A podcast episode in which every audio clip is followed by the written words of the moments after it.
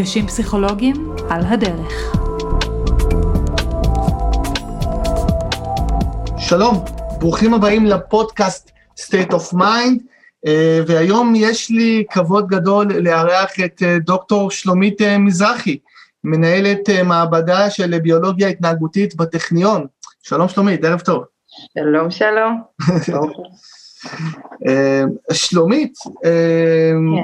אני חייב להגיד שאני ככה קראתי עלייך לראשונה, כשסיוון רהב מאיר בעצם סיפרה שהיא הייתה בהרצאה שלך וחזרה ככה כולה נפעמת. ואותי זה מאוד, אותי זה מאוד ככה, מאוד מאוד מאוד מאוד סקרן, וככה הייתה לי את החוצפה ליצור איתך, ליצור את הקשר, והייתה לנו שיחה ממש, ממש מרתקת. ואני אגיד בעצם מאיפה אני מגיע, זאת אומרת, אני בעצם חוקר של דפוסי התקשרות, חוקר של תיאוריית ההתקשרות, נגיד על זה עוד מעט כמה מילים, אבל בעיקרון זה בעצם תיאוריה שמדברת על ההשפעה שיש לקשר עם הדמות המטפלת לאורך, של הקשר עם הדמות המטפלת בינקות, ההשפעה שיש לה להתנהגות שלנו בקשרים אה, לאורך החיים, ובאמת המשמעות הגדולה שיש לקשר הזה. ואז בעצם אני קורא, אני קורא על, על ההרצאה שלך ועל הדברים שאת, שאת אה, מדברת עליהם שמה, ופתאום זה, זה פשוט כאילו נסגר לי המעגל, פתאום זאת אומרת, אני רואה את כל מה שאני אה, למדתי וחקרתי על העניין של החשיבות של הטיפול האימהי ובכלל בגיל המוקדם, מבחינה ביולוגית גנטית. אז אני אשמח שלומית אם תוכלי קצת לספר לנו קודם כל להגיד אה, מילה, מילה או שניים על עצמך, ולספר בעצם איך את מגיעה בעצם מהתחום של ביולוגיה התנהגותית לעיסוק בעצם בכוחה של אהבה. אוקיי, okay. אז אה, קודם כל תודה רבה שהזמנת אותי, זה באמת מרגש אה, להיות כאן. אז כמו שאמרת, אני ביולוגית, אני לא קשורה לכל מיני תיאוריות התקשרויות למיניהן, אני לא. אה, אנחנו במעבדה עוסקים במחקר של אה, תכונת השיתוף פעולה החברתי. אה, ובמסגרת התהליכים והעבודות הרגילות שלנו במעבדה, רצינו באחד השלבים במחקר לבדוק האם אותה תכונה של שיתוף פעולה חברתי, האם היא, תכונה מולדת, ואומר יש בה איזשהו אפקט גנטי, או שהיא איזושהי תכונה שהיא מושפעת מה... ההוויה הסביבתית, נקרא לזה ככה, תכונה נרכשת. אה, וידועות בספרות המון אה, שיטות אה, לחקור את התופעה הזאת.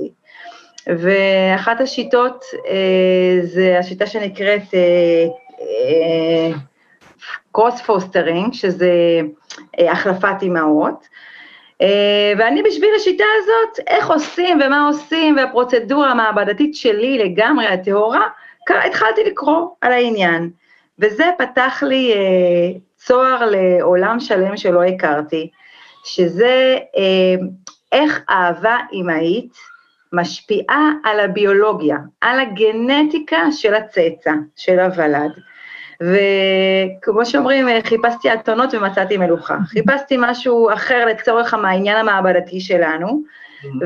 ופתחתי אה, צוהר לעולם אה, נפלא של אה, איך אהבה, איך טיפול אמאי אה, משפיע על אה, התפתחות הצאצא. וכמו שאנחנו רואים, אין מקרה בעולם הזה, בדיוק באותה תקופה, מישהי מהקהילה שלנו פנתה אליי שאני אעשה איזושהי הרצאה לאנשים, הרצאית וכולי, הרצאה שלה מאוד מעניין, מאוד מרתק, אבל אנשים בלי רקע בביולוגיה, זה לא, זה לא יחזיק. כן. זה אחרי חמש דקות שיבינו את הקונספט ומה העניין, זה ייעלם. אז כן. אמרתי, טוב, אני אדבר על ביולוגיה, אבל אני אדבר בביולוגיה שמעניינת נשים. בואי נראה את הדבר הזה שפתאום גיליתי, בוא טיפה אני אעמיק, אני אחקור, אני אקרא עוד מאמרים, אני אקח את זה לכיוונים שמעניינים אותי, ובואו נראה מה זה הדבר הזה. אה, ואז באמת, באמת, אה, אה, פתאום ראיתי עד כמה האהבה האמהית, הטיפול האמהי בעולם הביולוגיה, עד כמה המחקר שם הוא מאוד מאוד נרחב, ואת הטווח הגדול של ההשפעות הביולוגיות שטיפול אימהי יכול לעשות על הצאצא, אם זה בביטוי גנים, אם זה בהתפתחות אה, מוחית, אם זה בהתפתחות של מערכת החיסון, אם זה ביכולות קוגנטיביות, לימודיות אה, וכולי, ממש התמודדות עם לחץ, ממש המון המון אספקטים שמושפעים ישירות מאיך הוולד טופל, או איך, כמו שאמרנו, הדמות האמהית אה, שאיתו מטפלת בו, נוגעת בו. וכדי לספ... לסיים את סיפור הפרי טיילס הזה, נגיד שההרצאה לנשים הייתה באמת אה, מוצלחת מאוד ומדהימה, והאישה הזאת אמרה, סיפרה לזאת, וזאת סיפרה לזאת, וכל מיני, הזמינו אותי, לז... בלי שאני בכלל אמרתי כלום. שמענו את ההרצאה שלך, בואי תספרי לנו, שמענו, והתחלתי לדבר, להעביר אותה ככה ממש כ... ככיף, כדי לעשות את זה בכיף. Mm-hmm. וכשראיתי את התגובות של נשים, כי עוד פעם, בוא נפתח את זה אחת ולתמיד. כן. הרי הפסיכולוגיה, הוא, הפסיכולוגיה היא דבר שהוא מוכח והוא ידוע והוא בדוק, אני חלילה לא מזלזלת בזה, חלילה, ממש לא. אבל אה, כשאנשים אומרים, תשמע, זה שאתה מטפל בילד שלך, זה עושה לו א', ב', ג', ד', בסדר, הוא מבין, הוא מפנים, הוא יופי. אבל פתאום כשאתה מראה לו ממחקרים, איך זה משנה לו את, הד... את הביטוי של ה-DNA, איך זה משנה לו ביטוי של גנים, איך זה גורם לכל מערכת החיסון לעשות shift, איך כל הפרשות ההורמונים שלו משתנות, איך ההתפתחות, פתאום הדברים כאילו הממשיים האלה, עושים למי ששומע את זה מין כזה סוויץ' במחשבה, ואומרים, וואו, איך לא ידענו את זה קודם? מעכשיו אני רק מנשקת, מחבקת, מלטפת את הילדים שלי, מסתכלת עליהם בעיניים, מספרת להם סיפורים, מדברת. עכשיו אני רק איתם, רק איתם, כי פתאום אני רואה מה זה עושה להם. רגע, מה, לא ידעת את זה לפני? לא אמרו לך לפני כמה שחיבוק ונישוק ומגע ומילה טובה היא חיונית לילד? אמרו לפני.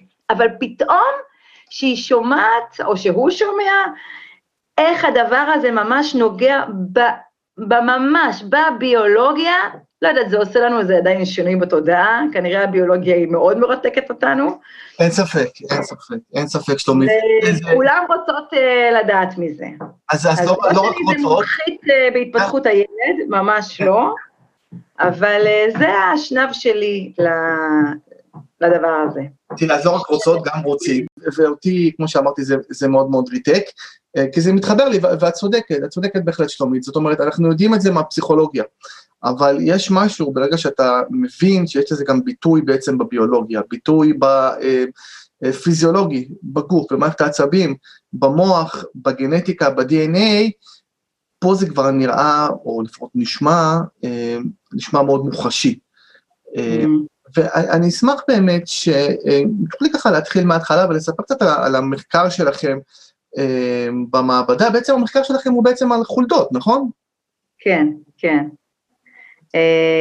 ואתם בדקתם בעצם, אה, השוויתם בין קבוצה של אה, אימהות חולדות שהם ליטפו וליקקו את הגורים שלהם? אז שוב, זה לא מחקר שלנו, אבל זה, אה, זה נקרא, המחקר שאני הולכת לספר לך עליו זה מחקר של קבוצה קנדית בראשות מיני, שהם, זה נקרא המחקר פורץ הדרך בעולם הפסיכוביולוגיה. מחקר הפסיכוביולוגיה זה אותם מחקרים שחוקרים אה, תיאוריות פסיכולוגיות בהיבט הביולוגי שלהם. ממש רוצים לראות את הבסיס הביולוגי לתיאוריות הפסיכולוגיות. Mm-hmm.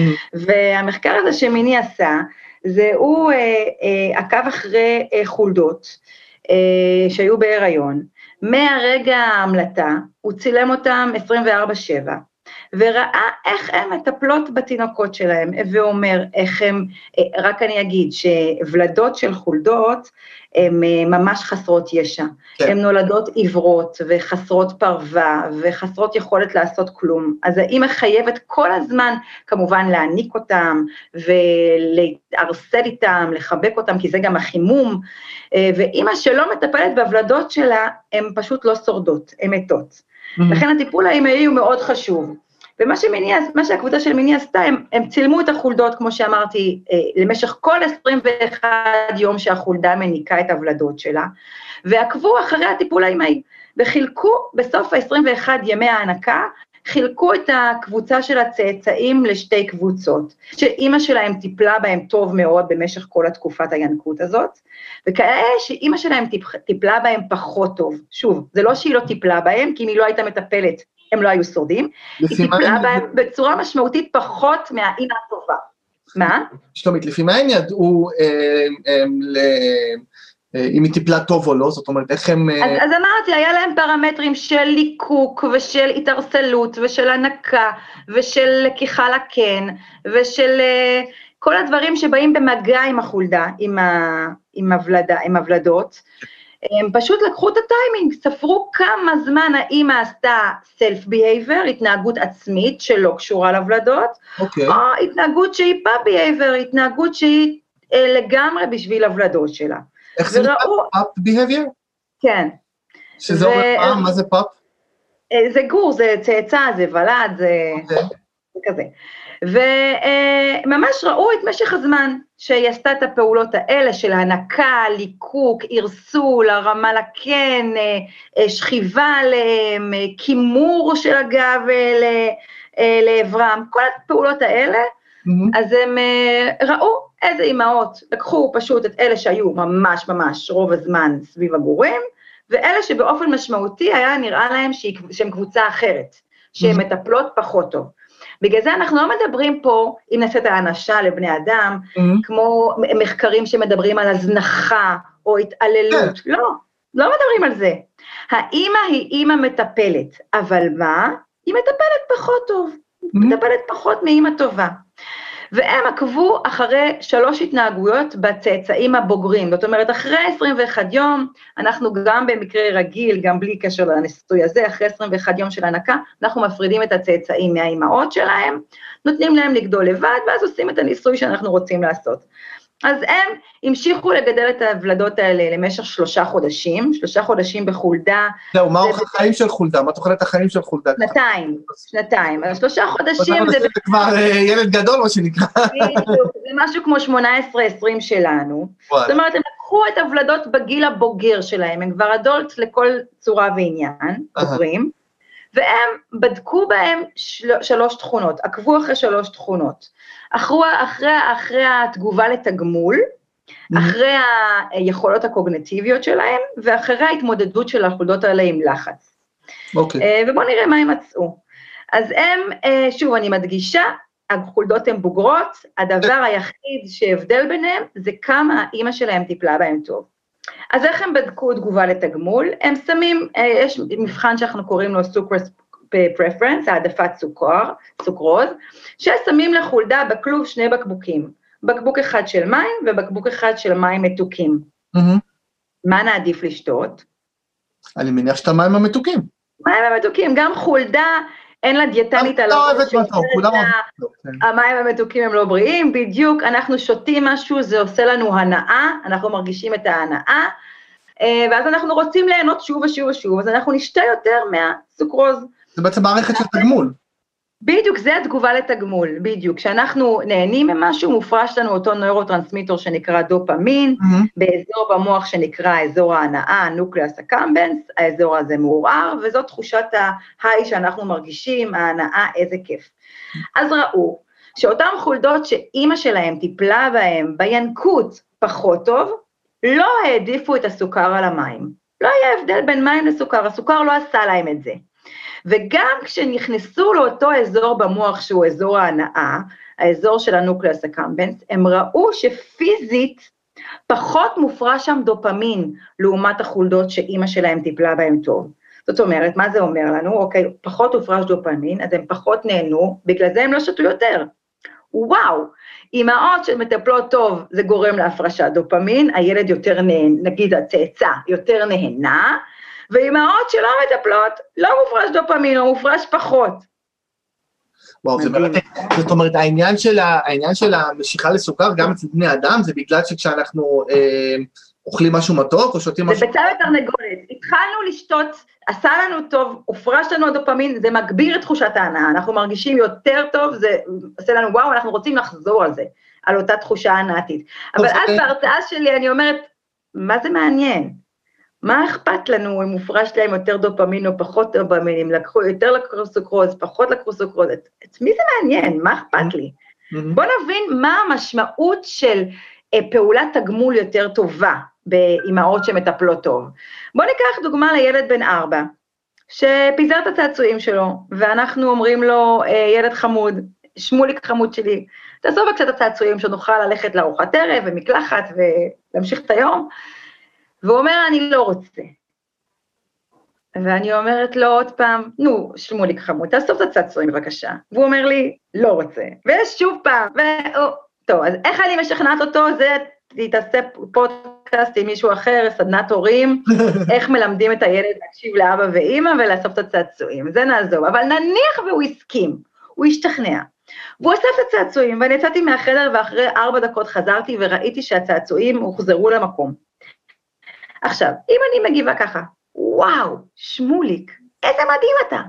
איך אספת את הצעצועים, איך ידעת להחזיר את סמי לפה ואת רקסי לפה ואת אה, איזה מי יש להם עכשיו, את אה, אה, מרשה לפה, ווואו, כל דבר החזרת למקום, ואיזה יופי סידרת. אני אגיד לאה שאתה מסדר יותר מהר ממנו אפילו, אתה פשוט אלוף העולם, אבא ישמע את זה, ומה זה ישמח.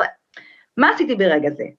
הגברתי לו את אזור ההנאה. הוא עכשיו נהנה מכל הקומפלימנטים שאמרתי לו. הוא מפריש דופמין, הוא מפריש דופמין בנוקלוס הקמבנס, הוא מרגיש, וואו, אני מדהים.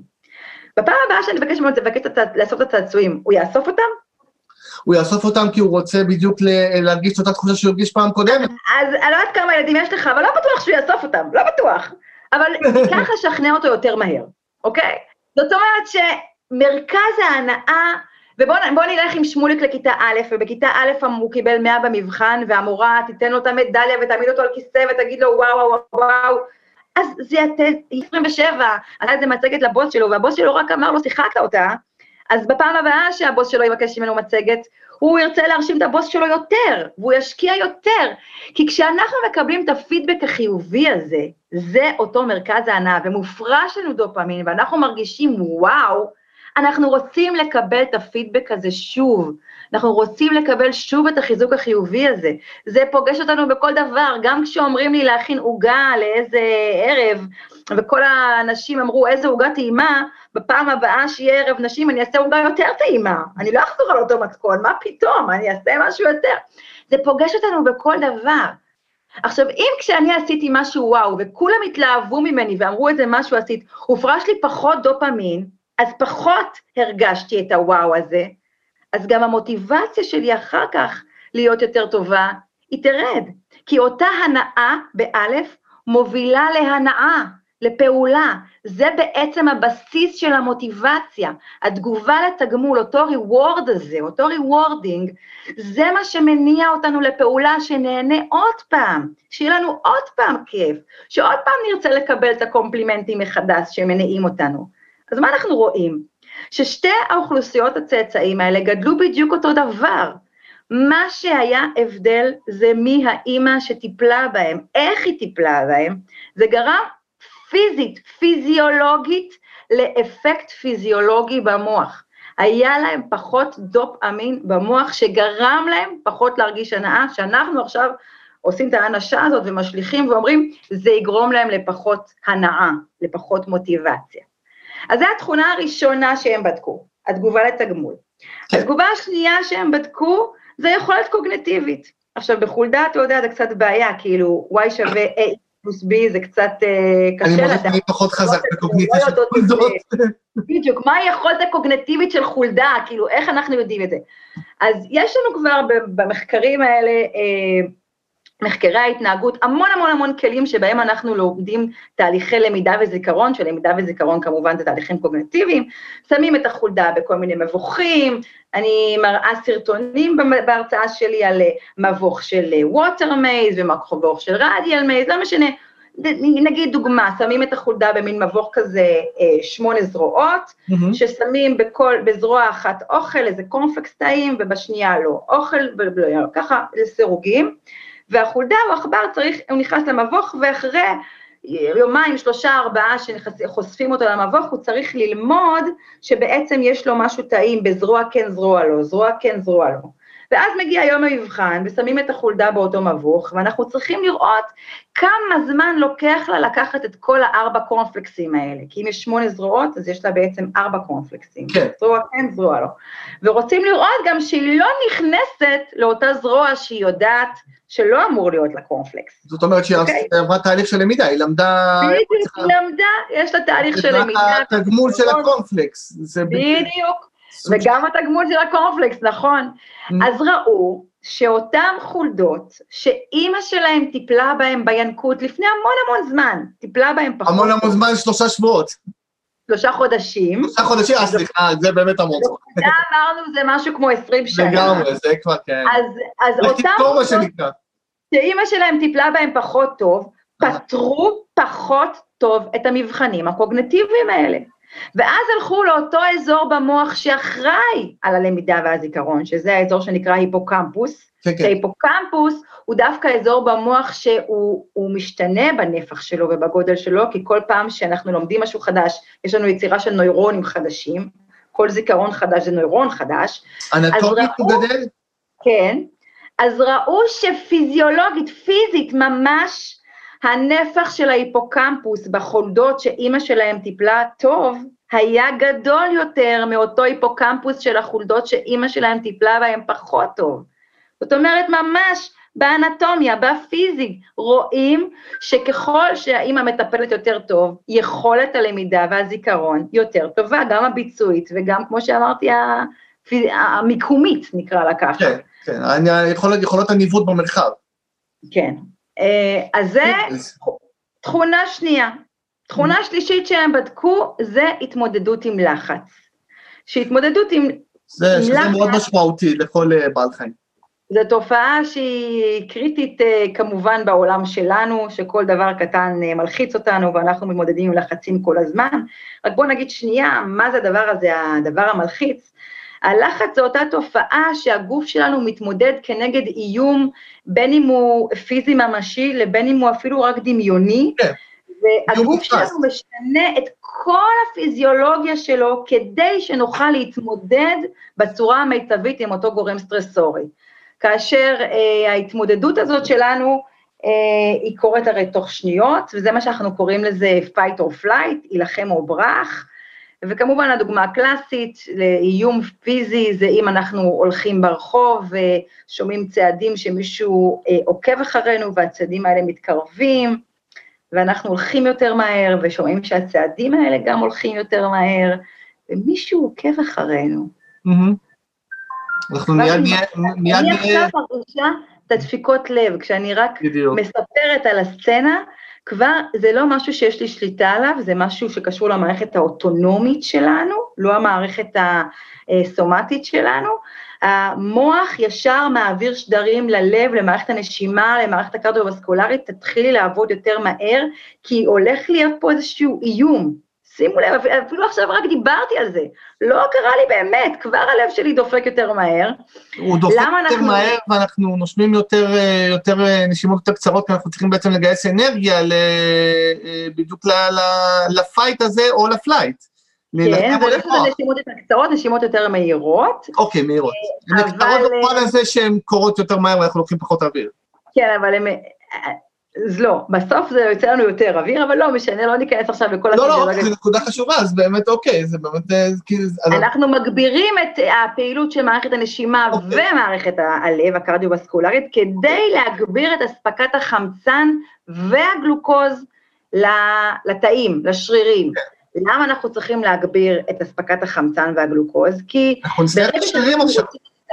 לברוח או להילחם, אנחנו צריכים שתהיה לנו הרבה אנרגיה אה, בשרירים שלנו, הרבה אנרגיה במוח, שנוכל לתפקד כמו שצריך, שנהיה מרוכזים, שנוכל אה, לברוח מאותו גורם סטרסורי, להילחם בגורם הסטרסורי הזה, נכון. וכדי להפיק את האנרגיה הזאת, זה, אנחנו נכנסים פה ממש לביולוגיה, אבל ננסה... שזה אה, התכנסנו, זה מעניין. ננסה קצת להקטין את זה, אנחנו לוקחים גלוקוז, שזה אותה מולקולת סוכר, ובתהליכים של נשימה תאית, שקורים לנו בכל אחד מהתאים בגוף, אנחנו מפיקים אנרגיה. תהליכי הנשימה תאית הם מצומדים לחמצן.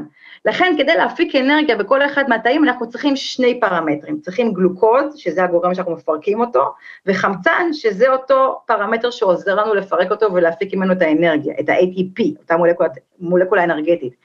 אז אדם זורם במהירות כדי לספק את יותר חמצן שמגיע מהריאות, ומתפרקים לנו במיידי, משתחררים לנו אה, גלוקוזים או חומצות שומן ממאגרים בגוף, אל הדם, כדי שהתאים יקבלו את הגלוקוז והחמצן הזה ויפיקו יותר אנרגיה.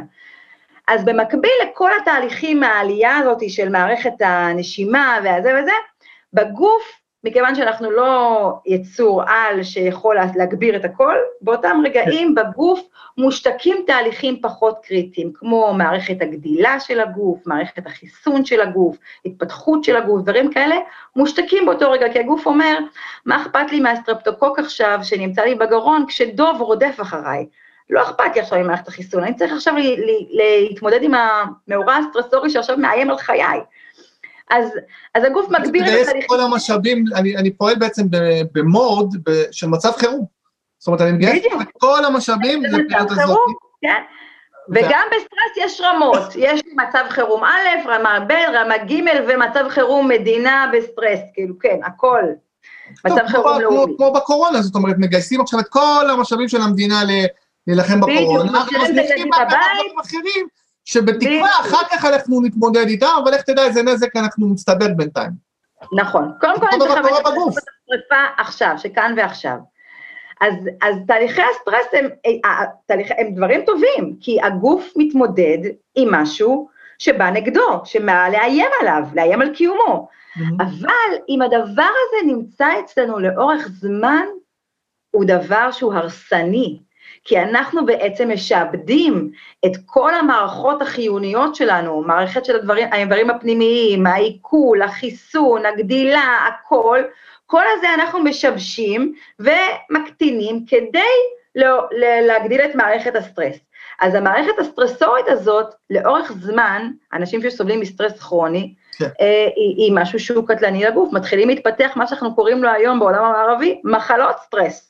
שזה מתחיל בהתחלה בחוסר יכולת שינה וקצת כאב ראש וסחרחורות וחוסר ריכוז, ולאט לאט זה עולה לבעיות של אולקוס, כי מערכת העיכול הרי פחות ומערכת החיסון פחות טובה, ודברים כאלה, עד שמגיעים לבסוף למחלות קרדיו-וסקולריות, לסרטן, לחץ דם וכולי וכולי. טוב, את חצת אותי עכשיו, שלומית, עכשיו אני נלחץ, אני עכשיו הולך... אז, אז בהרצאה אני אומרת, זהו, כדי לא להיכנס לסטרס, אנחנו נפסיק פה לדבר על סטרס, ונלך לראות חזרה מה קרה בחולדות שלנו, מה, מה היה. אבל לפני כן אני רק אגיד, כן. שכדי לעשות את כל המערכות האלה, נכון שזה המערכת העצבית שעובדת, הזכרנו במילה את המערכת האוטונומית, אבל המערכת העצבית אומרת להורמונים להיות מופרשים בגוף, שההורמונים הם אלה שמפעילים את אותה פעילות פיזיולוגית. ההורמון שכולנו מכירים בהקשר של... אדרנלין.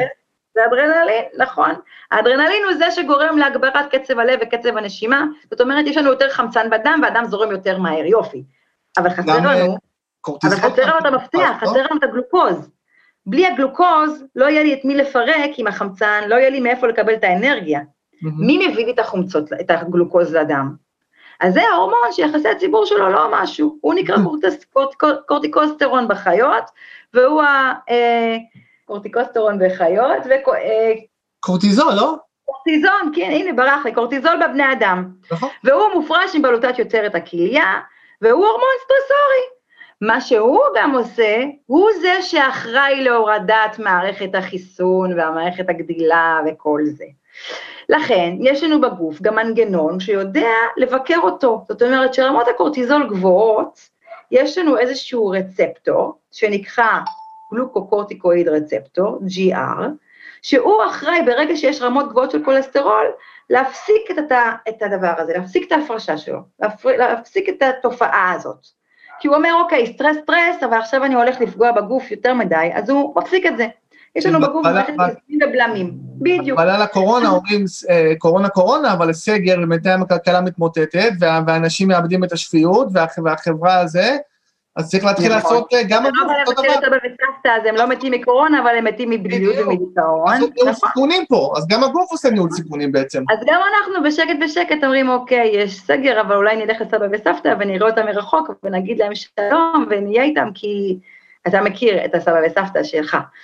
אה, אז סגרנו את המסגרת הזאת, מה זה תהליך הסטרסורי שקורה בגוף, וכמה חשוב לנטר אותו בצורה טובה, כדי שהתועלת שלו לא תגרום לנזק. נכון. ועכשיו חוזרים לחולדות שלנו. אז אותם קבוצה של מיני בדקה מה קורה לביטוי של אותו רצפטור, אותו GR, שמפסיק את הפעולה הסטרסורית במידת הלחץ. והם חשפו את החולדות לסטרס, גם את החולדות שאימא שלהם טיפלה בהם טוב, וגם את החולדות שאימא שלהם טיפלה בהם פחות טוב. חשפו אותם לאותו גורם סטרסורי, וראו שרמות הקורטיקוסטרון של החולדות שהאימא טיפלה פחות טוב, היו הרבה יותר גבוהות. זאת אומרת, הם הגיבו בצורה הרבה יותר סטרסורית לאותו גורם, לאותו גורם לחץ, הם הגיבו בהרבה יותר לחץ. ואז אמרנו, אוקיי, אז הם מגיבים יותר בלחץ, יש להם את הרצפטור הזה שיוריד, שישתיק את הלחץ. אבל כשהם עקבו אחרי רמת הביטוי של הרצפטור הזה, של ה-GR, ראו שבחולדות האלה הוא מתבטא פחות. למעשה כמעט ולא מתבטא להם ה-GR. זאת אומרת, הרגולטור של ה... של ה... או זה שאמור לנהל את הסיכונים, לא מתפקד כמו שצריך. כן, שוב, החולדות האלה בסך הכל, אימא שלהם טיפלה בהם פחות טוב, ואנחנו רואים שיש להם גנטית, גנטית, פחות מהרצפטור שאמור להשתיק להם את תגובת הסטרס. פשוט ואז הם מדהים. בעצם במצב כרוני, שיהיו יהיו במצב כרוני של סטרס, ויגיבו בצורה חריפה יותר לסטרס, ואז כמו שאמרת, מתחיל כל המעגל הסטרסורי הזה, שבעצם אה, פוגע במערכת החיסונית, פוגע בתפקודים חיוניים של הגוף, ו- וכל הדברים האלו שאנחנו יודעים גם אצל בני אדם, שאחראים למחלות ול- ולתוחלת חיים אה, נמוכה יותר, וכל הדברים האלה. נכון. אבל אני, אני חוזרת עוד פעם לקבוצה הזו של מיני. אז תאר לך, בא חוקר, רוצה לבדוק מה הטיפול אמאי עושה לוולדות, ואז הוא מגלה שזה גם הפריש יותר דופמין במוח, באזור מאוד מסוים. זה גם גרם להתפתחות אה, מוחית שונה מבחינת היכולות הקוגנטיביות, וזה גרם, גם גרם לביטוי של גנים שונה בהקשר של המערכת הסטרסורית. וואו.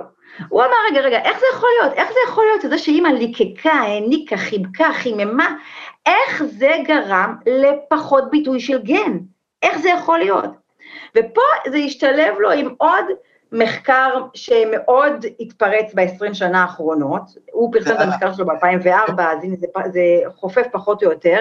אפיגנטיקה. ש- עוד בדיוק, אותה אפיגנטיקה. אפיגנטיקה זה אותו מחקר שמראה שהסביבה, השפעות סביבתיות, בעצם משפיעים לנו על ביטוי של גנים ב-DNA. ובואו נסביר את זה אני, פה שנייה. אני, שלומית, ברשותך, אני ממש חייב כאילו את הנקודה הזאת, כי אנחנו, מה שאנחנו יודעים על DNA, שזה משהו מולד, שאתה נולד נכון. בזה, וזה לא אמור להשתנות, אלא אם כן יש מוטציה וחלילה, נכון. וזה כרוך ב... זה יכול לגרום חלילה לגידולים ודברים כאלה, ואת אומרת שבעצם הסביבה יכולה להשפיע על אותו DNA, על אותו חומר תורשתי, זה, זה, זה, זה מהפכה.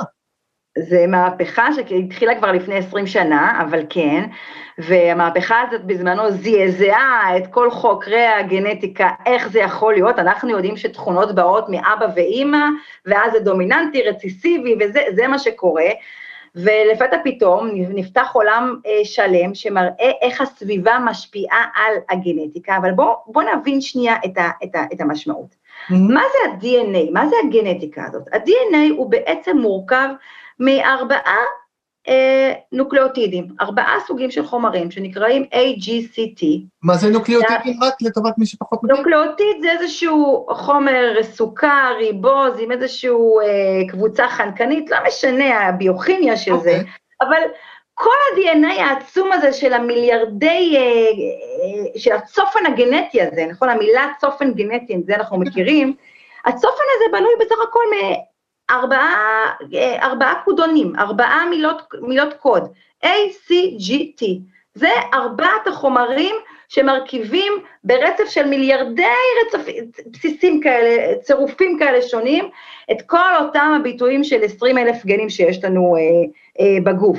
שוב, אותם 20 אלף גנים, בסוף מתבטאים איזה 200 אלף חלבונים, אבל נעזוב את זה רגע. אה, כאשר ה-DNA שלנו בעצם בכל התאים הוא אותו DNA, נכון? ה-DNA בעין הוא גם ה-DNA בלשון, הוא גם ה-DNA בלב. כל איבר הוא מקבל ביטוי אז איך יש לנו גנים בלב שנמצאים בלב ולא נמצאים בעין? איך יש לנו גנים בנוירונים, חלבונים בנוירונים שלא נמצאים בכליה? איך זה יכול להיות אם ה-DNA הוא אותו DNA? איך? כי אתה מייצר חלבונים אחרים. למה אתה מייצר פה ככה ופה ככה? יש לו את אותו DNA, למה זה קורה? אוקיי, למה זה קורה באמת? זה בדיוק העניין, שלכל תא מתבטאים פקטורים אחרים בו, מתבטאים בו חלבונים אחרים, שמי שאומר ל, לח, לרצף מסוים בתוך ה-DNA, האם אתה תתבטא או לא תתבטא, זה כל מיני אלמנטים שמודבקים על ה-DNA, והם אלה שיכתיבו האם ה-DNA הזה, זה קצת קשה לדבר על זה בעל פה ולא להראות את זה בצורה סכמטית עם איזה ציור, עם איזשהו משהו, אבל ננסה לדמיין את זה. כן. יש לנו כאילו רצף ענק של בסיסים, שנגיד יושבת על זה איזושהי תיבה. התיבה הזאת יושבת, אז בעצם החלבון שעכשיו אמור לקרוא את הרצף הזה ולתרגם אותו לחלבון, הוא תקוע. כי יש תיבה שיושבת שם על הקוד ומפריעה לי לקרוא אותו. מהמם. התיבה הזאת, יש כל מיני סוגים של חומרים שנמצאים על ה-DNA ומונעים את הגילוי הרצף, גור- מונעים את התרגום שלו לחלבון. ואנחנו נתעמק במ- במנגנון אחד מהם, המנגנון שנקרא מטילציה. מטילציה זה פשוט קבוצות של מטיל, מטיל זה משהו מאוד קטן, זה פחמן, אטום פחמן עם שלושה אטומי מימן. משהו פיצי פיצי פיצי. וכשהוא יושב על אותו אזור בגנום, אני לא רוצה להגיד פרומוטור, אבל כדי שאם מישהו ביולוג שומע את זה, אז הוא ישמע, ולא יושב על כל הרצף של הגן, הוא יושב על אותו אזור בתחילת הגן שאומר, אוקיי, מפה מתרגמים, מהמם. אז אם על אזור הפרומוטור הזה יושבות לי קבוצות מטיל, הגן הזה לא יתורגם, הגן הזה לא יבוא לידי ביטוי בתא, ולכן יש גנים שבאים לידי ביטוי בכליה, ולא באים לידי ביטוי בנוירונים שבמוח, אוקיי? מהמם. ה-DNA הוא אותו DNA, אבל בכל תא מתבטאים חלבונים אחרים. ומה שמיני מצא, הוא לקח את אותו רצף של אותו רצפטור שאמרנו שאמור להוריד את הקורטיזול, כן, אמור להוריד את הקורטיקוסטרון בחולדות, אמור כן. להוריד את הלחץ. הוא לקח את הרצף הזה וראה מה ההבדל בינו לבין, ב- בין הגורים הצאצאים שנולדו לאימהות שטיפלו טוב, או אימהות שלא טיפלו טוב, וראה שבאותם גורים שהאימהות טיפלו לא טוב, היו המון קבוצות של מטיל באזור הזה של הגן, ואז הגן הזה לא תורגם. זה מה שגרם לביטוי נמוך של הגן הזה. זאת אומרת, זה, זאת מהפכה. מדהים. זה שאימא ליקקה והעניקה וחיבקה ועשתה לו הרסולים למשך זמן, גרם לו לכך שגנים מסוימים שהיו אמורים להתבטא, לפתע פתאום לא התבטאו. ה-DNA שלו עכשיו קיבל צורה אחרת, ביטוי אחר. אבל אם אתה חושב שכולם קיבלו אותו, את הדבר המהפכני הזה שהוא אמר ב-2004, קיבלו אותו בזרועות פתוחות, כל המי ומי יצאו נגדו ואמרו, תגיד לי, אתה בסדר? אתה רוצה להגיד שהתנהגות של אימא שינתה ביטוי של גנים? אוקיי, התחיל לי פה מחקר האפיגנטיקה, ועכשיו ללכת כזה רחוק, להגיד, המחקר האפיגנטיקה הראשון שהתגלה זה היה קטע של תזונה, איך תזונה משנה ביטוי של גנים. טוב, אז תזונה עוד אני יכול טוב, לבלוע. תמונה זה, כן, זה משהו שנכנס אבל לגור. זה שאימא לי- ליקקה, זה שינה את הגנים, כולם ירדו עליו, תגיד, אתה בסדר? פשוט במקרה, זה שאתה חילקת את החולדות מההתחלה, מההתחלה, לכאלה שמטפלות טוב או לא מטפלות טוב, אלה שמטפלות טוב, היה להם את הגן הזה. אוקיי. ואלה שלא מטפלות טוב, לא היה להם את הגן הזה. בגלל זה הצאצאים שלהם ככה. מה אתה מספר לנו סיפורים, אפיגנטיקה, שמע, אפיגנטיקה זה שטויות ומצקוקוס. הייתה פה ת- אה, אה, הורשה גנטית רגילה, מנדליאנית רגילה שאנחנו מכירים, וזה לא בגלל שום אפיגנטיקה, מה אתה מדבר שטויות? אז אחרי שנתיים הוא פרסם מאמר שעשה את אותה שיטה שדיברנו עליה בהתחלה, שיטת ההחלפת אימהות, הקרוס פוסטרים. מה הוא עשה? הוא לקח אימהות שהוא כבר יודע שהן מטפלות טובות, ואימהות שהוא כבר יודע שלא מטפלות טובות, כי מי שהיא מטפלת טובה בלידה הראשונה, גם בלידה השנייה היא ככה וגם בשלישית היא ככה, אוקיי? והוא חיכה לרגע ההמלטה. וברגע צאצאים הומלטו, תוך 12 שעות מרגע ההמלטה, הוא החליף את הצאצאים של שתי אימהות. למה אני אומרת למה 12 שעות ולא מיד? אי אפשר מיד, אנחנו במעבדה שאנחנו עושים ניסיונות, ניס, ניסיון כזה, ניסיונות כאלה, כמובן שאנחנו מנסים לעשות הכי פחות זמן, אבל תאר לך שחולדה המליטה ב... אה, אוקיי, שתיים בלילה. כן. אוקיי? עכשיו, לא רק שהיא המליטה, אתה חייב שבאותו זמן תמליט לך מישהי אחרת שתוכל להחליף את הגורים. כן, כן. אז אה, בוא נגיד, כש, כשיש לנו ניסוי כזה, כל המעבדה בסטרס. רמת הקורטיזול של כולם עולה. כן. כי כולם, וואי וואי, היא המליצה, זה זה, זה, אותי המליצה, בוא נלך, מצאנו את עצמנו גם באמצע הלילה הולכים להחליף חולדות. וואו, אבל- נשמע- נשמע חוויה. נשמע חוויה שלא הייתי חוזרת. כן, כן, זה היה. חוויה במרכאות. לא, לא, סתם, היה נחמד, היה נעים, וזה כל האדרנלין של המחקר, שיש דברים כאלה מדליקים שעושים. כן. אבל מה, מה יקרה אם יעברו ה-12 שעות? מה, מה, המצאתי את זה 12 שעות? פשוט ברגע שהאימא כבר, יש לה את אותו חותמת ריח, היא כבר מזהה את הגורים שלה, והיא מוחלטת, הזיהוי מוחלט, אם עכשיו אני אביא לה גורים מאימא אחרת, היא תאכל אותם. אויש. זה לא שהיא לא תטפל בהם או שמשהו ייפגע, היא פשוט. זה יהיה הרסני. כן, כן. אז צריכים כמה שיותר מהר להחליף אה, בין, הג, בין הגורים, בין האימהות, וכמובן, אם אני, מה שאנחנו עושים, אנחנו לא מחליפים את כל השגר, כי אז היא ממש מזהה, אנחנו לוקחים חצי מהשגר, זה קבוצת הוולדות שנולדו ביחד. כמה חולדה ממליטה ב- בלידה? משהו כמו בין 10, 14, משהו כזה. מכובד. לוקחים חצי ומחליפים. היא צריכה להעניק את כולם ול- ולזה, לטפל בהם, נשמע לי... עכשיו, אנחנו חייבים גם, אתה יודע, לסמן אותם באיזה סימון, שנדע מי החלפנו, מי לא החלפנו. אז מה שאנחנו עושים עם החולדות האלה, גם עושים עם החולדות האלה, כדי שלא יהיה יותר מדי זמן שאנחנו נגענו באלה ולא נגענו באלה. בקיצור, מאוד מאוד מאוד מאוד מקפידים שהכל יהיה הכי פחות רואה שאפשר, זאת אומרת שלא יהיו לנו דברים התנהגותיים שמפריעים למחקר. מהמם. עושים את זה הכי מהר שאפשר, הכי יעיל שאפשר, אה, מה שעושים לאחד עושים גם לשני, שלא יהיה הבדלים. ונחזור, זו הייתה הפרוצדורה של הניסוי, איך עושים? נחזור למהות הניסוי, מה עשינו? ניקח את האימא שמטפלת טוב, ובהתחלה, מה זה בהתחלה? תחילת הניסוי שאנחנו מתארים, לקחו את הגורים שלה, החליפו עם אימא מטפלת טובה אחרת.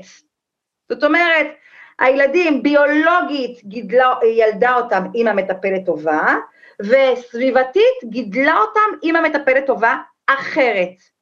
חיכו לבגרות, ראו בבגרות שרמות הביטוי של ה-GR שלהם היו גבוהות, ובאמת הן היו עמידות ללחץ.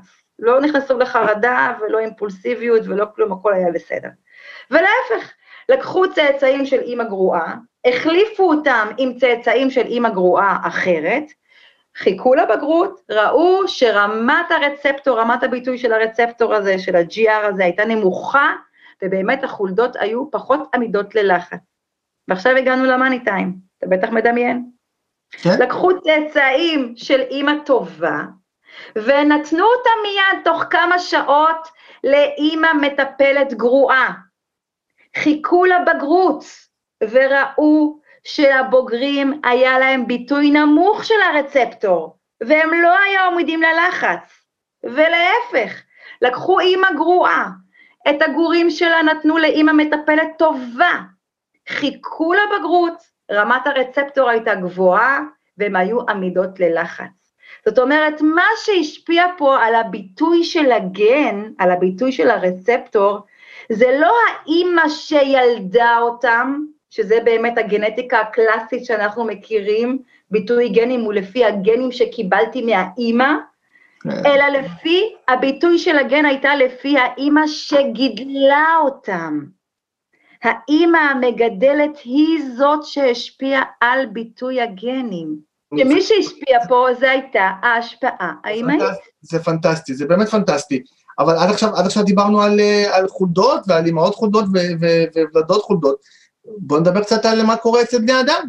האם אנחנו, יש לנו גם מחקרים כאלה שמראים אה, השפעות כאלה של אה, טיפול אימהי גם אצל אה, בני אדם? בוודאי. אז, אה, אז קודם כל רק נגיד שתמיד שיש איזשהו מחקר פורץ דרך אה, מדהים, כמו המחקר הזה, אז לפתע פתאום כל עולם המדע מתחיל לחקור בדיוק את אותו דבר. כן, טוב, זה בכל דבר, זה גם בפסיכולוגיה ככה. מה ההשפעה האמהית עושה לביטוי גנים, ומצאו שזה משפיע על ביטוי של 900 גנים. 900 גנים מתוך ה-20 האלף שלנו הושפעו מטיפול אמאי, הושפעו מהבית. בדקו את זה בחיות, אני לא יודעת להגיד לך בבני אדם, לא יודעת להגיד, בדקו את זה בחיות, אה, אבל עכשיו בואו ניקח עכשיו באמת אחת מהאלמנטים שראו אותם בהבדל בין אימהות טובות לאימהות גרועות, זה הביטוי של אה, ההורמון או הנוירוטרנסמיטור, תלוי איפה הוא מופרש, שנקרא אוקסיטוצין. אבל אני נזכרת שלא אמרתי אה, בהקדמה משהו שהוא מאוד מאוד חשוב. אנחנו כל אורך השיחה שלנו וההרצאה שלי, כשאנחנו מדברים על אהבה אמהית, זה לא בהכרח אהבה של אימא, כמו שאתה אמרת בתיאוריית ההתקשרות, זה השפעה של אותו גורם מטפל דומיננטי לילד. זה נכון. יכול להיות גם כמובן אבא וגם סבתא נכון. וגם מטפלת, ויכולים להיות כמה גורמים דומיננטיים, זה לא בהכרח אחד, זאת אומרת, כל מי שהוא משמעותי לילד, ברגע שהוא מקרין אליו את אותם אלמנטים שאנחנו קוראים להם טיפול אמאי, אהבה אמאית, שזה מגע, חיבוק, נישוק, מגע, קשר עין, מילה טובה, מילת עידוד, כל הדברים האלה, זה נותן את אותו אפקט ביולוגי, זה לא עניין שהוא קשור לאימא, אבל בעולם המדע קוראים לזה mother care, כן? קוראים לזה אהבה אמהית. אז בפסיכולוגיה קוראים לזה ה-primary caregiver, זאת אומרת, הדמות המטפלת המשמעותית, זה לא חייב להיות האם הביולוגית, כמו שאת אומרת, יכול להיות אבא, סבא, סבתא, אה, לרוב זה יהיה האם הביולוגית, כי היא, על פי רוב, הדמות המטפלת המשמעותית, אבל זה לא חייב להיות האם נכון. הביולוגית, וזו נקודה, נקודה חשובה בעניין הזה. גם הורים מאמצים לצורך העניין, יכולים להיות הורים מצוינים. אנחנו יודעים גם... הם ההורים הדומיננטיים, וההשפעה האמהית שלהם זה בדיוק אותה השפעה. לא רק זה, אנחנו יודעים שבמחקרים שהורים מאמצים לפעמים הורים אפילו יותר טובים, כי א', כי עושים להם איזושהי אה, סלקציה מסוימת, אה, וב', אה, הרצון שלהם לגדל ילד, אה, זה, זה משהו שהם עושים אותו מתוך בחירה, אה, והם עובדים קשה מאוד כדי להשיג את זה, אז הם גם משקיעים בזה יותר. נכון. אמ, אז מה אנחנו יודעים באמת על העניין של אוקסיטוצין ועל השפעה של אה, אה, טיפול אמאי על רמת... אז פה אני אספר על אה, קבוצת מחקרים שעשתה פרופסור רות פלדמן, היא פרופסור מאוניברסיטת בר אילן. רות פלדמן, כן. מה שהיא עשתה, היא עקבה אחרי משהו כמו אלפיים יולדות, אה, שהלידה שלהם הייתה לידה אה, תקנית, בריאה, שיש להם אה, משפחה תומכת, משפחה ש... נשאיר את זה בתומכת. זאת אומרת, רקע סוציו-אקונומי תקין. כן, שהכל היה בסדר, התחילה את המחקר עם אלפיים נשים כאלה, והגיע אליהם הביתה בין גיל שישה לתשעה חודשים כשהילד נולד, אה, ועשתה אצלם שלושה דברים. אחד, היא נתנה להם אה, שאלון אה, פסיכיאטרי כדי לזהות האם הם סובלות מאיזשהו דיכאון לאחר לידה. Mm-hmm. שנית, היא לקחה מהם דגימת רוק כדי לבדוק את רמת האוקסיטוצין שלהם.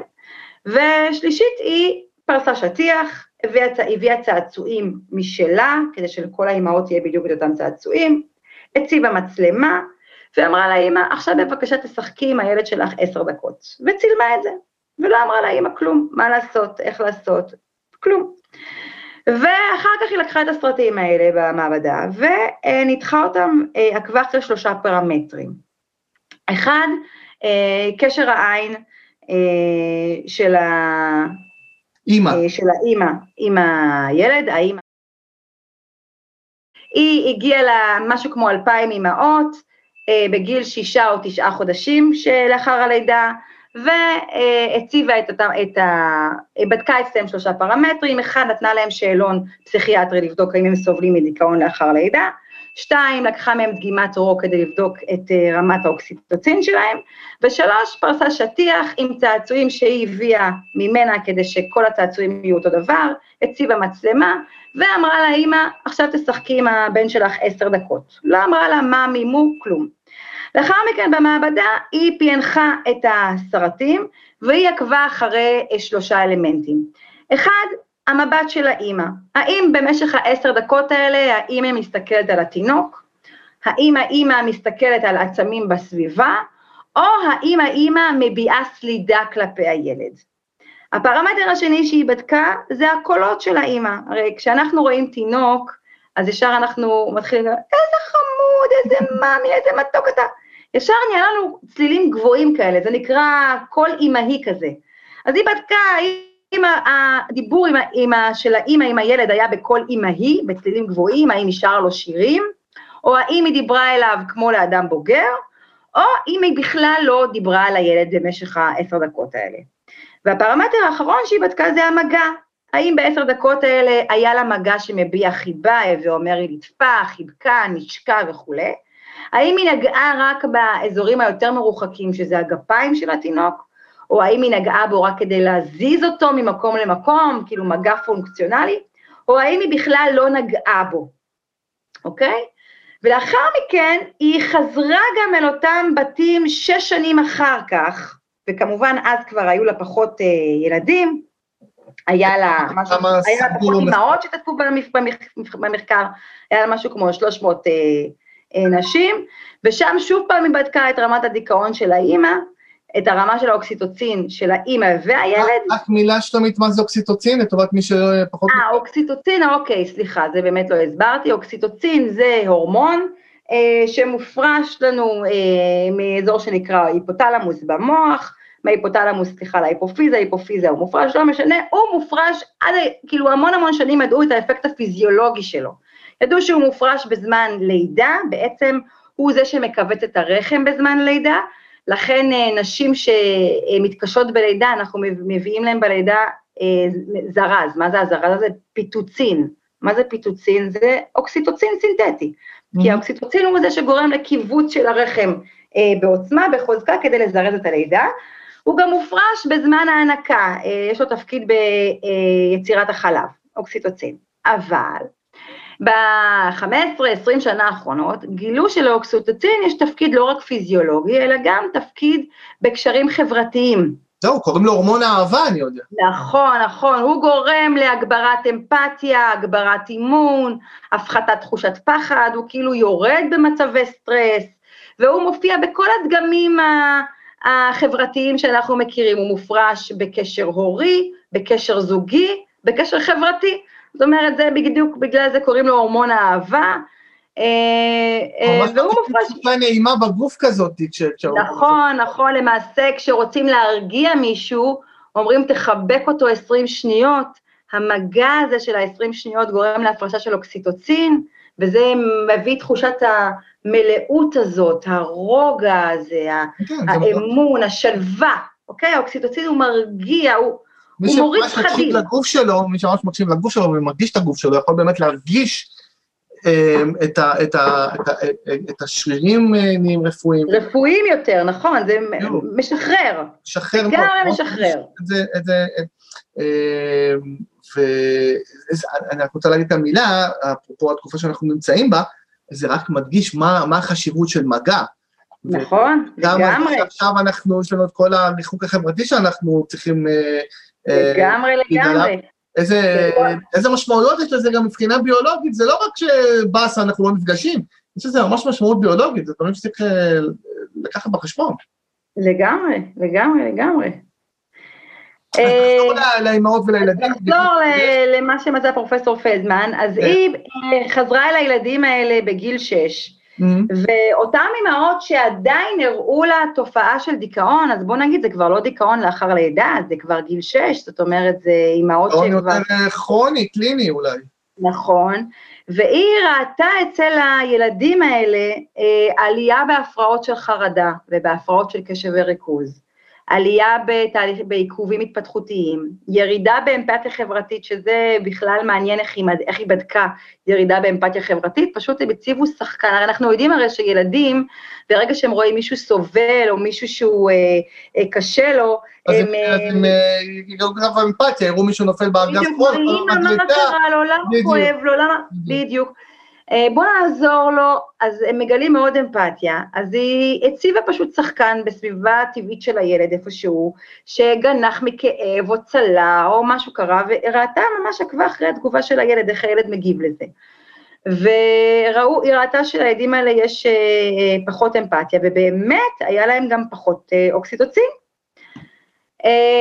ומכאן אנחנו רואים את החשיבות אה, של כמה הטיפול האימהי אז אה, רק כדי, רק כדי לראות ש- ש- ש- שהבנתי עד הסוף, זאת אומרת, הטיפול ב- בחצי שנה, תשעה חודשים הראשונים, גרם לכך שנוצר יותר אוקסיטוצין, אה, נותר להם פחות אוקסיטוצין, הטיפול האמהי התקין, כן, הטיפול האמהי התקין אני מדבר. גורם לשחרור אוקסיטוצין והגידול הטוב והמיטיב שלנו. עכשיו גם אנחנו נסייג, אה, זה שהיא ראתה בגיל שישה חודשים, מפה אנחנו לא יכולים להוכיח שזה מה ש... בגיל שש שנים, לא יכולים להוכיח שזה מה שהשפיע, זה מה שהשפיע בינקות דווקא, זה יכול להיות הרי משהו... כן, יש לנו פה קשר מטעמי, לאורך לא בהכרח. סיבתי, אנחנו לא יודעים איזה משתנים נכנסים פה. ילדים צריכים טיפול, אנחנו לא חולדות, זה לא 21 יום, ילדים צריכים טיפול אה, גם מעבר לשישה, תשעה חודשים, גם מעבר לשש שנים, כל ברור, החיים.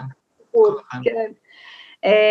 ופה אני באמת מתחבר לתיאוריית ההתקשרות, כי בעצם מה שתיאוריית ההתקשרות אומרת, אז היא אומרת שאנחנו בעצם יוצרים את דפוס ההתקשרות שלנו בהתאם לטיפול האימהי, אה, והיא מחלקת את זה באמת לדפוס של התקשרות בטוחה, אה, וזה במצב שבו באמת הטיפול האימהי, או, או הטיפול של, ה, לא חייב להיות האימא, כמו שאמרנו, יכולה להיות הדמות המטפלת המשמעותית, הוא טיפול שהוא קודם כל זמין, פיזית, אבל לא רק פיזית, אלא גם רגשית. הוא רגיש ל, ל, לצרכים ול, ולאיתותים של, של הילד, לצורך בקרבה, אה, ובמידה ו- והטיפול האימהי הוא, הוא לא רגיש מספיק, אז הילד מפתח בעצם התקשרות לא בטוחה.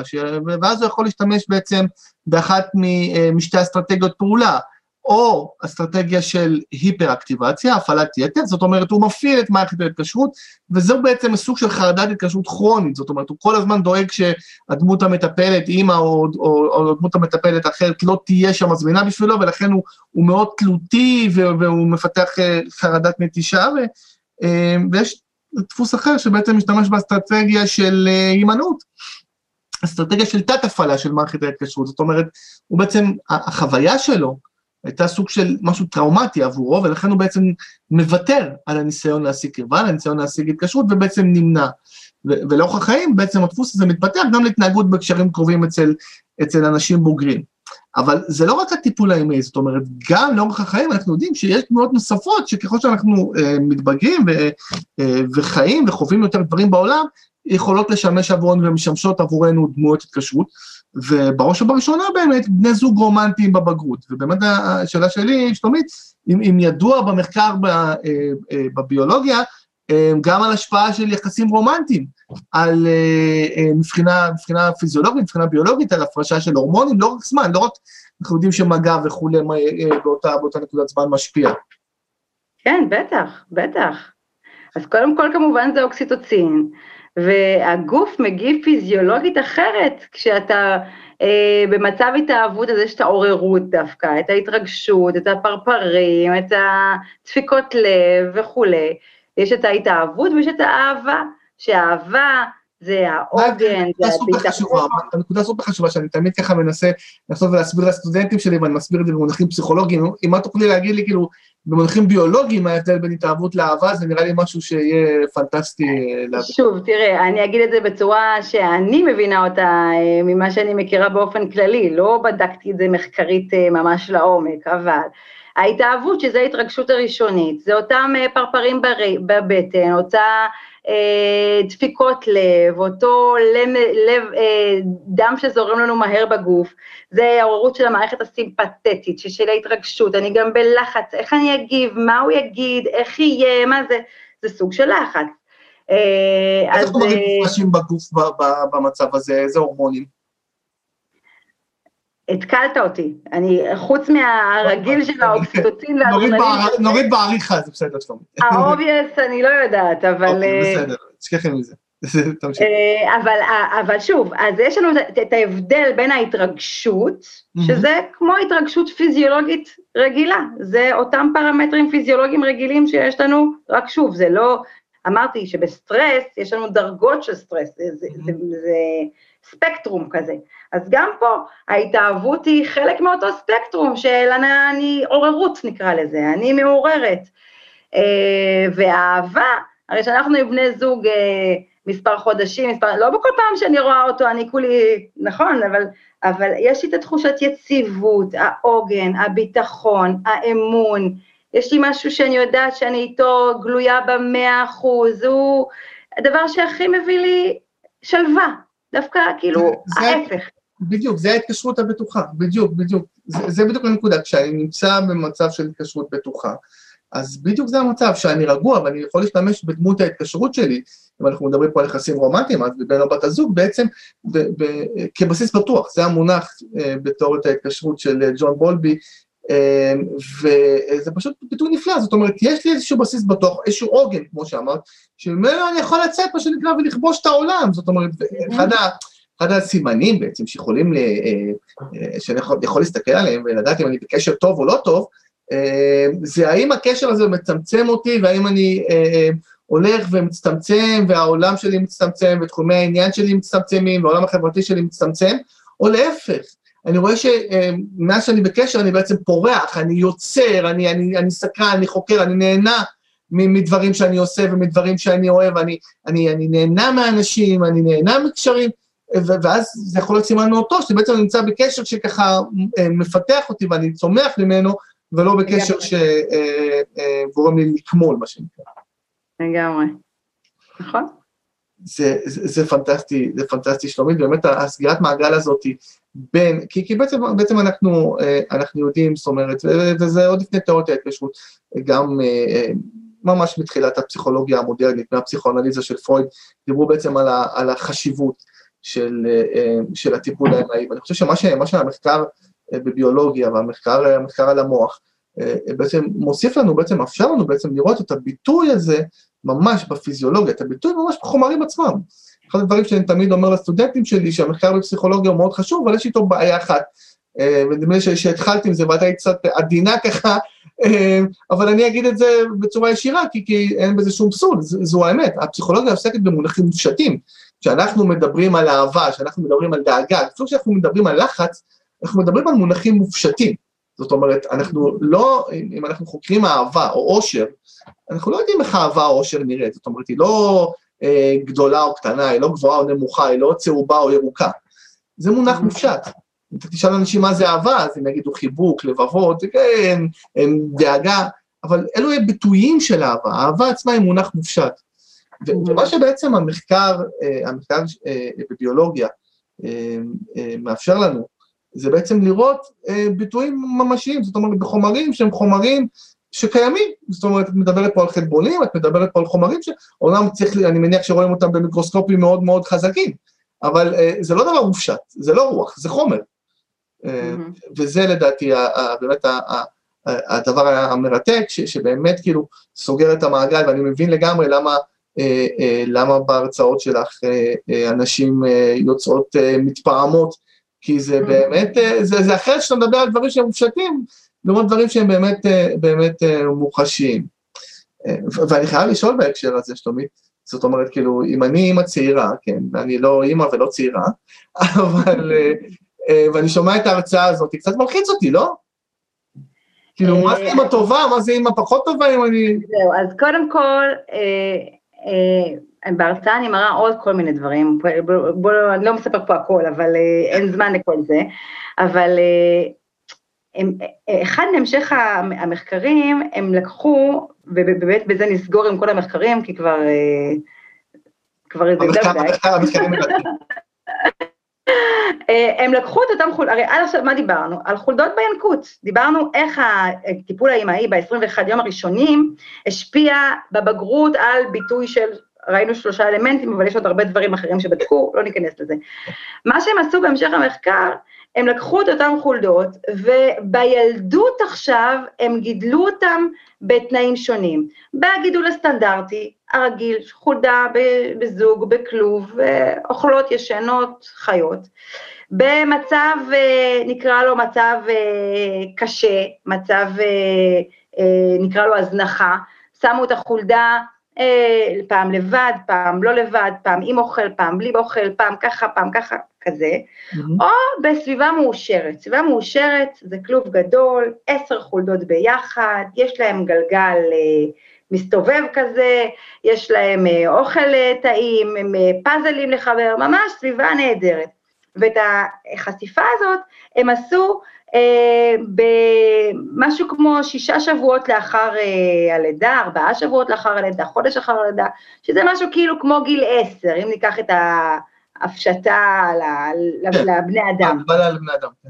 כן, וכשראו, אה, וראו, כשאותן חולדות שבינקות אימא שלהם טיפלה בהם פחות טוב, אם בילדות, אמרנו אותם שלושה סוגים של כלובים, אם בילדות הם גדלו בצורה סטנדרטית או בצורה נמוכה, אז באמת כל שלושת התכונות שעקבנו אחריהם, אז גם אצלם בבגרות זה יהיה לא טוב, הם יישארו פחות טובים.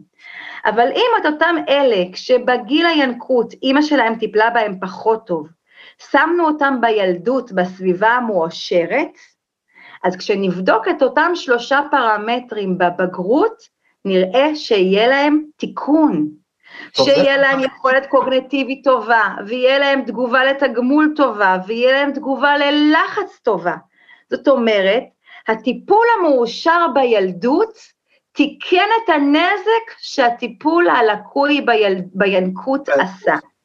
ולהפך, זה פנטסטי. החולדות שאימא שלהם טיפלה בהם טוב בינקות, אם שמתי אותם בילדות בסביבה קשה, אותם שלושה פרמטרים בבגרות היו פחות טובים. אנחנו רואים פה שאין סוף לאהבה ולטיפול. זה לא מספיק ו- לאהוב רק ביל... בינקות, ויותר מזה, יש אפשרות לתקן, בדיוק. כל עוד, כל עוד הנר דולק אפשר לתקן. בדיוק, אם חלילה משהו קרה, חלילה איזו תופעה במשפחה שלא הצלח, הצלחנו לגדל בצורה תקינה, כי האמא הייתה חולה, כי משהו קרה במשפחה, כי לא יודעת מה. או להבדיל, מטפלת לא טובה שהילד היה איתה הרבה שעות מה- מה- מה- מהיממה, אחר כך אפשר לתקן. החום והאהבה שייתנו אחר כך יכולים לתקן את הנזקים שאולי היו נגרמים לו אם זה היה נשאר ככה. טוב, אז באמת, כאילו, אחת, אחת, אחת השאלות שתמיד שואלים אותי הס- הסטודנטים, כשאני מלמד תיאוריות ההתקשרות, אז, אז, אז מה, אז הכל נקבע ב- בינקות, הכל נקבע בחודשים הראשונים, בשנה הראשונה לחיים, וזהו, ו- ו- אה, ואי אפשר, אה, ו- וזה לא משתנה? אז, אז לא. אז, אז בדיוק, כמו שאת אומרת, אז לא. אה, זה סביבה מיטיבה מבחינה רגשית וחברתית אה, וקוגנטיבית, אה, בהחלט יכולה לשנות את, ה, את המסלול, וככל שההתערבות היא מוקדמת יותר, הסיכוי לשינוי גדול יותר, אני מניח. בדיוק, ואם היית אימא צעירה, אז הייתי אומרת לך, אז תנשק את הילדים שלך, תחבק אותם, תלטף אותם, תגיד טוב, זה- להם כמה אתה אוהב אותם כשאתה מסתכל להם בעיניים. כשהם מביאים לך ציור שהם עשו, תגיד איזה יופי ציירת את הבית, הגג שלו פשוט מהמם. לתת להם פידבק למה שהם עושים, להגביר את ההנאה, להגביר את האמון, להגביר את המוטיבציה, שיראו שיש פה מישהו שאוהב אותם, שמאמין בהם. האבקת קסמים הזאת שאנחנו מפזרים, יכולה לטוע בהם את העוצמה שלהם, לא רק לעכשיו, אלא לכל החיים. טוב, זה, זה, זה, גם, זה גם לא בתור אמא צעירה, בעזרת השם, כשאני אהיה אבא צעיר, או גם אם לא כזה צעיר, אני אעשה בדיוק את זה, אני מבטיח לך. אה, ו, ו, אה, אני לא, לא, לא אתאפס על עץ גבוה ויבטיח, אני אשתדל. אה, אבל, אבל, מה נגיד, את יודעת, כאילו, אנשים שומעים ו- ומאזינים ואומרים, ויש יש, יש, אה, יש אימהות, אבות, הורים, אנשים שפחות פחות נוח להם עם מגע. אז הם ככה אולי ייבהלו, יחששו, יגידו שהם אה, גורמים נזק אולי לילדים שלהם, או שיש דרכים אחרות להביע את אותה, את אותה, אבל לפזר את אותה אבק- אבקת קסמים שאמרת. אז, אז תראה, זה, זה באמת עניין. קודם כל, מישהו כבר, קודם כל, זה שאנחנו מגבירים את המודעות, אז זה כבר, כי בן אדם ברגע שהוא יודע שמשהו חשוב והוא טוב והוא עוזר, הוא יעשה אותו גם אם הוא לא אוהב, גם אם הוא לא רגיל. אם אני יודע שזה מה שיעשה טוב לילדים שלי, אני אעשה. ואחרי המעשים נמשכים הלבבות. נכון. באחרי, בהתחלה יהיה לי קצת קשה, והחיבוק עושה לי רתיעה, ואוף, תפסיקו להידבק אליי, ו... אבל עכשיו שאני מודעת כמה זה חשוב, אז גם כשמחבקים אותי, אז אני לא ארתע, אני אחבק בחזרה. אני, אז זה כבר חצי מה, מהמכשלה, כבר אנחנו כן. עשינו משהו טוב. כן. כי הגברת המודעות, לא רק לזה, לכל דבר. רק נכון. כשאני מודעת למשהו, אז עכשיו אני אשתדל לעשות אותו, אם אני יודעת שזה דבר טוב, במיוחד אם זה דבר טוב לילדים שלי, מי לא רוצה את הדבר הכי טוב לילדים שלו? וזה בחינם, כן? לא צריך כלום. לחבק. אה, את יודעת, הדברים שהם, שהם בחינם עולים הכי, הכי ביוקר, אבל זה... ועכשיו, הרי אנחנו מכירים את זה שלכאורה במשפחות לכאורה יותר קרות, שפחות נוגעות, ואז הילד מספר, שהיום הוא כבר נגיד בוגר, אז הוא אומר, וכשאימא שלי רק הסתכלה לי בעיניים, ידעתי, ידעתי שהיא. אז מה? אז הילד לקח את אותו גילוי חיבה הזה, שהוא יודע, זה גילוי החיבה של אימא שלי. וברגע שהיא הסתכלה לי בעיניים, אני ידעתי, ידעתי שאני הבאתי לה נחת, ידעתי שאני עכשיו היא גאה בי, ידעתי את זה. אז פה, בום, יש לו את האפקט הביולוגי. בום, הוא ידע. זה הטיפול האמאי שלו. זה פנטסטי, זה, זה, זה, זה, זה נקודה פנטסטית. כי זה, זה בדיוק הנקודה, זאת אומרת, אנחנו מדברים הרבה על משפחות קרות, משפחות uh, חמות, עדות קרות ועדות חמות, וקראתי קצת uh, על הביוגרפיה שלך, ואנחנו מגיעים מאותה עדה, שלומית, אז אנחנו, אז אנחנו אוהבים לחבק, אבל uh, יש כאלה שפחות. אמ, ואני חושב שבאמת הנקודה הזאת היא מאוד משמעותית, זאת אומרת, החיבוק הפיזי הוא חשוב באין ספק, אבל... וכשהילד בא בחמש אה, בערב, זהו, זה נקודה. הוא אומר לי, עכשיו, עכשיו אני צריך לגייס, אני צריך עכשיו אוכל לזה, ואני קמה ואני מכינה ואני עושה לו, אז מה? אז הוא לא, הוא לא מעריך את זה, אז הוא לא יודע שאני אוהבת אותו. אז יש המון המון דרכים, יש המון המון דרכים להראות אהבה. נכון, נכון. אבל עוד פעם, לא, נכח, לא נתכחש, מגע הוא חשוב. אין פגים, ספק. פגים, לוקחים אותם ועושים להם מגע skin to skin הרי, נכון? זה גם בלידה, זאת אומרת, ברגע שהתינוק נולד, אז... אה, מהרגע שהוא נולד, אבל גם פג, שהוא נמצא עכשיו, הוא לא יכול לנשום, הוא לא יכול כלום, והוא בסביבה סטרילית, והוא בתוך אינקובטור, והוא בתוך כלום, ועדיין אומרים לאמא, קחי אותו, תגעי בו, תגעי. כי המגע הזה, אנחנו היום יודעים עד כמה הוא קריטי להתפתחות, כמה הוא קריטי לחיוניות. פגים שורדים כשנוגעים בהם. יש... וכל העמותות שאנחנו מכירים, ללכת ולחבק. כן, בדיוק, העמותות שמחבקים, בדיוק. ורואים איך, רואים את כל המדדים הפיזיולוגיים של התינוקות האלה, איך הם עולים כשהם מחבקים אותם ומביעים להם את הדבר הזה.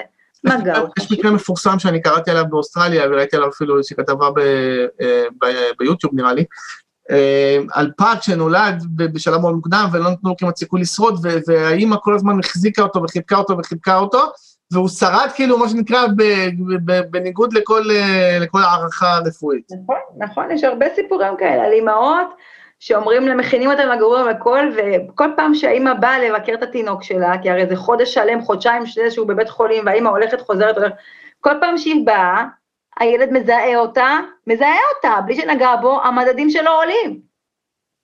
מדהים, מדהים, מדהים. טוב, באמת אין, אין תחליף לחיבוק, אז, אז מה היית ממליצה ככה לסיכום, כאילו, בתקופה הזאת שאנחנו ככה... אה, אז ברוך השם... עלינו להתרחק אחד מהשני. אבל בתוך המשפחה הגרעינית אין לנו את הדבר הזה של להתרחק אחד נכון. מהשני. אבל אתה יודע, סבא וסבתא וכאלה. אז סבא וסבתא זה בסדר, אז הם בינתיים לא, לצערנו הרב, לצערנו, באמת, לצערנו הרב, אבל האבא ואימא כן יכולים, כן. אז תצאו מהטלפון ותחבקו את הילדים, דברו איתם, אה, תסתכלו עליהם כשאתם מדברים איתם, אל תסתכלו בטלפון, אני אומרת את זה גם לעצמי, גם לעצמי, כולנו, כולנו חוטאים בזה. בוודאי. ושוב, ברגע שיש מודעות, אז אנחנו יודעים, את, מה אני עושה עכשיו? רגע. להסתכל עליו כשהוא מדבר איתך, להראות לו את ההתעניינות, לתת לו, כן חמוד, אז מה קרה? את הליטוף הזה, הדבר הזה, מה הוא עושה. להגיד לילד כמה הוא חשוב לנו, כמה אנחנו אוהבים אותו, לחבק אותו, לקרב אותו אלינו, תספרו עד עשרים, וואו. טוב, זה, זה, זה נפלא, ו, ו, וזה לא רק, לא רק ילדים, אני חושב שזה גם בין חברים ואחים, וכמובן גם בין, בין בני זוג, אז זה כל כך, כל כך חשוב. אה, שלומית, היה, היה מרתק, היה לי לעונג גדול. תודה. ממש תודה לך על זה, זה, זה שליחות מדהימה מה שאת, מה שאת עושה, שאת ככה מפיצה את הבשורה, את הבשורה הזאתי. אז המון תודה לך שהתארחת אצלנו היום. תודה רבה, שמחתי מאוד. כיף גדול, כיף גדול. זהו, עד כאן הפרק הזה של State of Mind. אנחנו נתראה בפרק הבא. כל טוב, להתראות.